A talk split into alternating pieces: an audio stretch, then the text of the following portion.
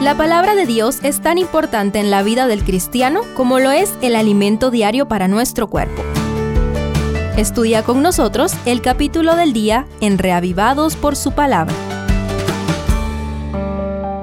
Josué 4 El capítulo anterior termina relatando el cruce del río Jordán en seco.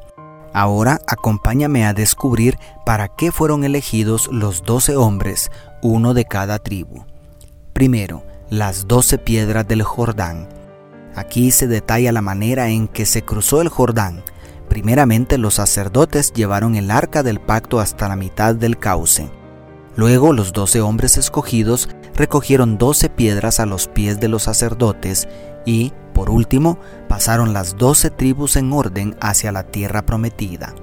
El énfasis de este capítulo está en las doce piedras, que según el verso 20 fueron llevadas hasta Gilgal para erigir un monumento conmemorativo de la milagrosa manera en que Israel cruzó el río Jordán a semejanza del cruce del Mar Rojo. Dos veces se repite, y cuando vuestros hijos pregunten a sus padres mañana qué significan estas piedras, en los versos 6 y 21, y las dos veces se anticipa la respuesta a las generaciones venideras. Jehová hizo secar el Jordán para que su pueblo lo cruzara en seco. ¿Cuántos milagros ha hecho Dios en tu vida? ¿Cuántos monumentos conmemorativos has levantado para su gloria? Por cierto, el sábado es un monumento al Creador. Segundo, el arca se detuvo hasta que todos pasaron. ¿Puedes imaginar aquella escena? Mientras el arca permanecía sostenida por los sacerdotes a medio río, todo el pueblo desfiló guardando la distancia anteriormente establecida. Todos vieron la muralla de agua que levantó el poder de Dios. Todos pisaron el fondo del río seco. Todos contemplaban el arca, símbolo de la presencia divina, mientras pasaban al lado de la tierra prometida. Los sacerdotes no se movieron sino hasta que recibieron la orden de Josué tras que pasara el último israelita. Los pies de los sacerdotes estaban secos y el río volvió a correr hasta que salieron de su lecho. No hay lugar para suponer un fenómeno natural, no hay lugar para una casualidad, no hay lugar para otra cosa que no sea la inexplicable intervención divina. Los milagros no se explican, se aceptan. ¿Por qué seguir buscando explicaciones lógicas y científicas? Simplemente debemos creer que para Dios no hay imposible. Tercero, también las dos tribus y media cruzaron. También los hijos de Rubén y los hijos de Gad y la media tribu de Manasés pasaron armados delante de los hijos de Israel, según Moisés les había dicho, declara el verso 12.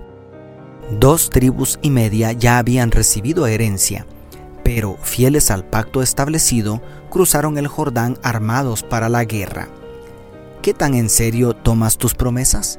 Jehová es un Dios de palabra. Haríamos bien en cumplir siempre lo que prometemos.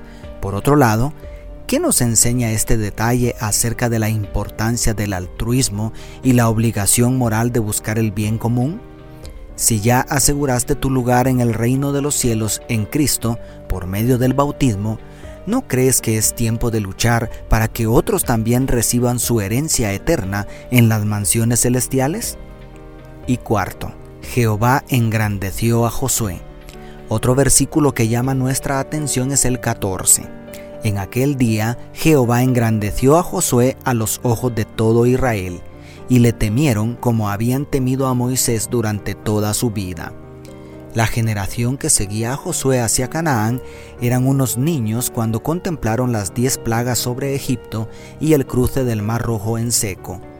¿Con cuánto asombro guardarían el recuerdo de Moisés alzando su vara para cruzar el mar en seco? Ahora volvían a ver prácticamente la misma escena. Las únicas diferencias eran el lugar y el líder. Era obvio para todos que Josué era el sucesor escogido por Dios. El mismo Dios que los guió por medio de Moisés estaba ahora guiándolos por medio de Josué. Hablando de líderes humanos, se van unos y vienen otros, pero nosotros debemos tener puestos los ojos en Cristo, el pastor de los pastores. Dios te bendiga tu pastor y amigo Selvin Sosa.